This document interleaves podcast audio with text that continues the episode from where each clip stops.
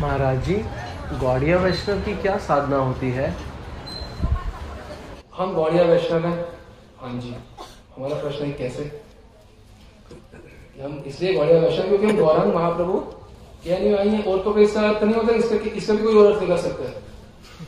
कि वह गौड़िया वैष्णव क्योंकि हमारे इंस्टीट्यूशन में ऐसा किया जाता है, इसलिए हम गौड़िया वैष्णव नहीं नहीं, हम गौड़िया वैष्णव इसलिए हैं क्योंकि महाप्रभु के भक्त हैं और उनके द्वारा जो उन्होंने कहा है, उसे हम पालन कर रहे हैं, इसलिए गौड़िया हम गौड़िया ही नहीं है, बड़ी सीधी सी बात। चैतन्य चरितामृत में वर्णन आया है। महाप्रभु के मुखवाणी है। महाप्रभु क्या कह रहे हैं? बाह्य अंतर इहार द्वैत साधन। बाह्य साधक है, करे श्रवण कीर्तन। महाप्रभु क्या कह रहे हैं? हम किसके भक्त हैं? महाप्रभु के। और ये बोल कौन रहे हैं? महाप्रभु बोल रहे हैं। इनकी बात तो माननी ही पड़ेगी। प्रश्न नहीं है कि ऑप्शन नहीं है कि मानो या ना मानो।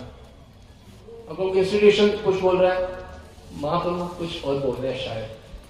देखो क्या बोल रहे हैं महाप्रभु बोल रहे हैं, बाह्य, अंतर, इहार द्वित साधन। देखो देखो, साधन में दो प्रकार के होते हैं। क्या? एक बाहर का और एक अंदर का। बाह्य, अंतर। अच्छा बाह्य का क्या होता है बाहर का? बाह्य साधक देह करे श्रवण कीर्तन।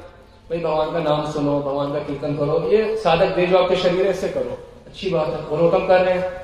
हाँ हाफ़ पार्ट आप ज़रूर कर रहे हैं। महाप्रभु दूसरी बात बोल रहे हैं, कह रहे हैं, मने निज सिद्ध देह करिया भावन। मन से अपने निज सिद्ध देह का भावना करो कि मैं अमुक राधा कृष्ण की इस प्रकार से दासी हूँ। और रात्रि दिने करे ब्रजेर कृष्णेर सेवन। कह रहे हैं, दिन रात। मेरा मतलब चौबीस घंटा होता है दिन रात में ना। तो 24 घंटा ब्रज में ब्रज कृष्णेर सेवन। अपने ब्रज स्वरूप, मंजरी स्वरूप से युगल सरकार की उपासना करो।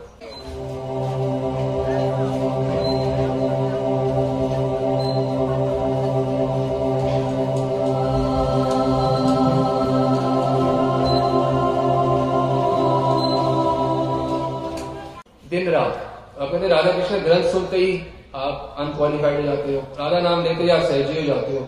महाप्रभु कह रहे हैं, पहले तो समझो कि ये करना है, रात्रि दिन। रात्रि दिन करना है, दिन रात, रोज करना है। क्या? राधा कृष्ण की उपासना।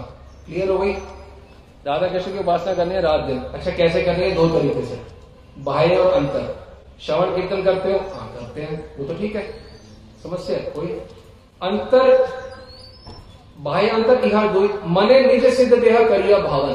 अपने निज सिद्ध देह जो गुरु प्रदत्त सिद्ध देह है, गुरुदेव ने अपने ध्यान से समष्टि गुरु के द्वारा, संपर्क के द्वारा निर्धारित किया है कि आप का ब्रज में राधा कृष्ण की सेविका के रूप में अमुख नाम है। अमुख आपकी सेवा है। अमुख आपका कुंज है। तो जिस सिद्ध देह आपको गुरुदेव द्वारा प्रदत्त है, उस सिद्ध देह के द्वारा भावना करो। कि मैं इस सिद्ध देह से राधा कृष्ण की सेवा कर रही हूँ और बाहर जो आपका देह है, इससे श्रवण कीर्तन करो। अगर हम गौड़िया वैष्णव हैं और ये दोनों साधना ही नहीं कर रहे, जो कि महाप्रभु ने बोली और किसने नहीं बोली? अब महाप्रभु को कोई काट दे और वो फिर भी बोल दे कि मैं गौड़िया वैष्णव हूँ, क्या ये संभव है?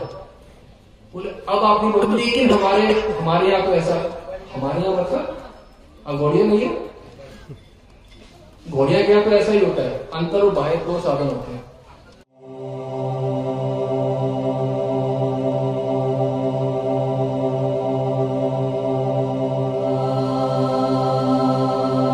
अतः हमें अपने भक्तिमय जीवन में परिवर्तन लाना चाहिए।